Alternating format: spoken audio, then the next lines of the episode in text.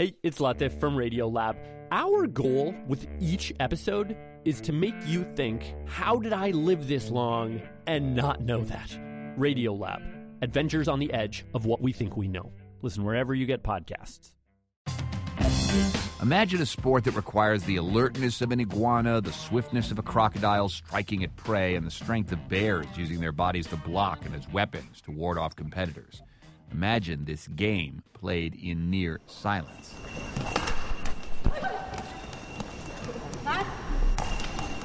Well, there's a game like that for the blind at the Paralympics. It's a combination of soccer, volleyball, rugby, and blind man's bluff all rolled into one. Without sight, you sense a ball with a small bell in it and gauge where it's moving to catch it or block it on a hunch, then immediately turn around to maybe meet the ball that could be flying in from a completely different direction. This astounding, fast paced game is called goalball.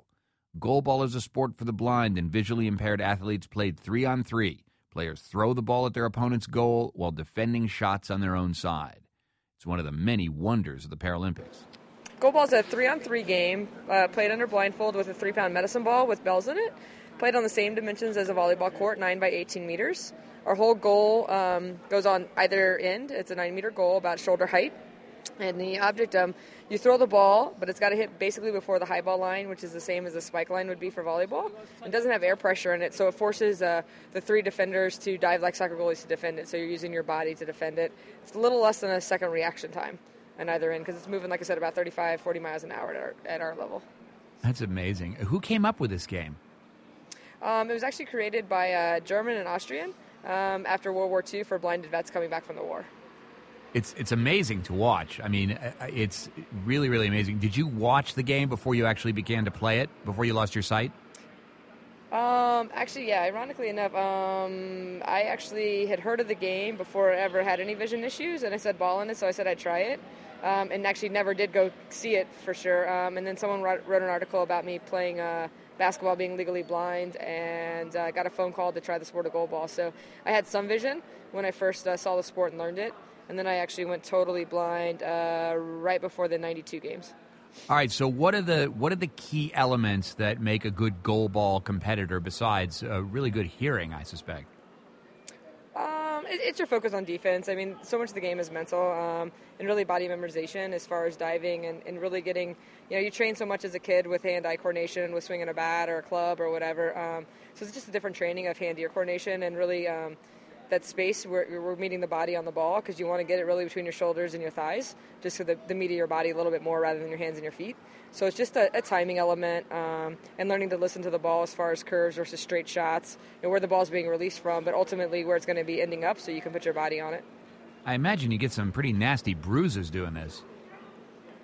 Uh, yeah, yeah. I mean, it's definitely um, it's a nice physical game. There's definitely uh, some bruising, some ball burn, um, and the chronic injuries. I mean, I've had two surgeries in my career um, with my throwing arm and my upper arm because you're in such a, a, vulnerable position when you're you know you're on your side fully extended and that top arm's kind of in a, a natural position where a hard shot can sublux and, and dislocate you know shoulders fairly easily.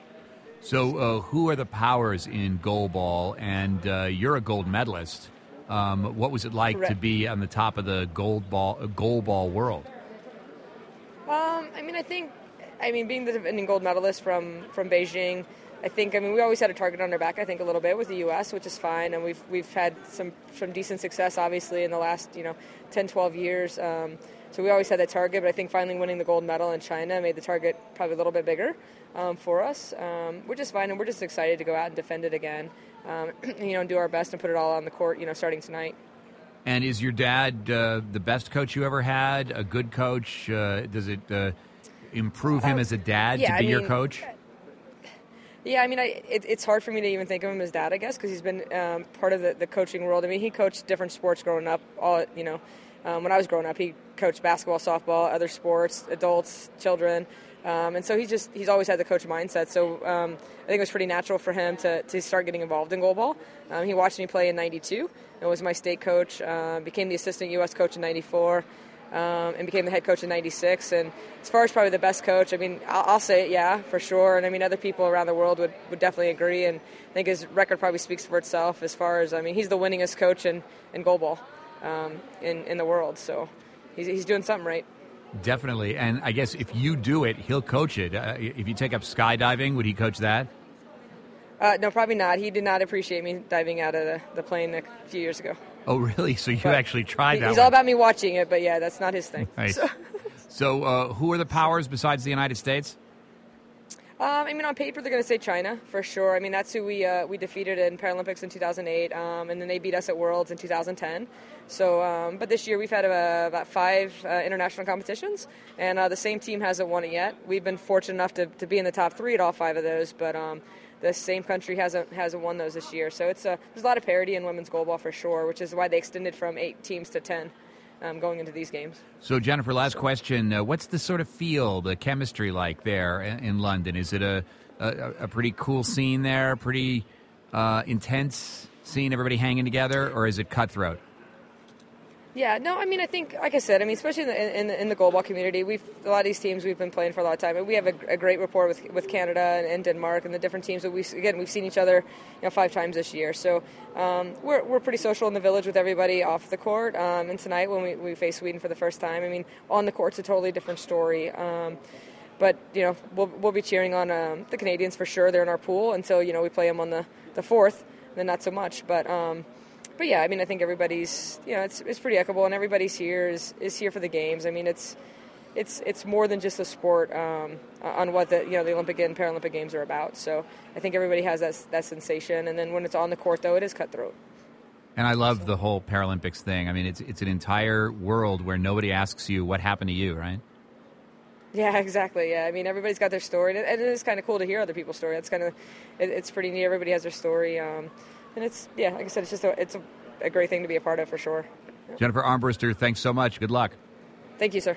Jennifer Armbruster, Paralympic goal baller from Colorado Springs, Colorado. Just hours after we spoke, Jennifer helped Team USA to a 5 1 victory over Sweden. Congratulations to the American women's goalball team.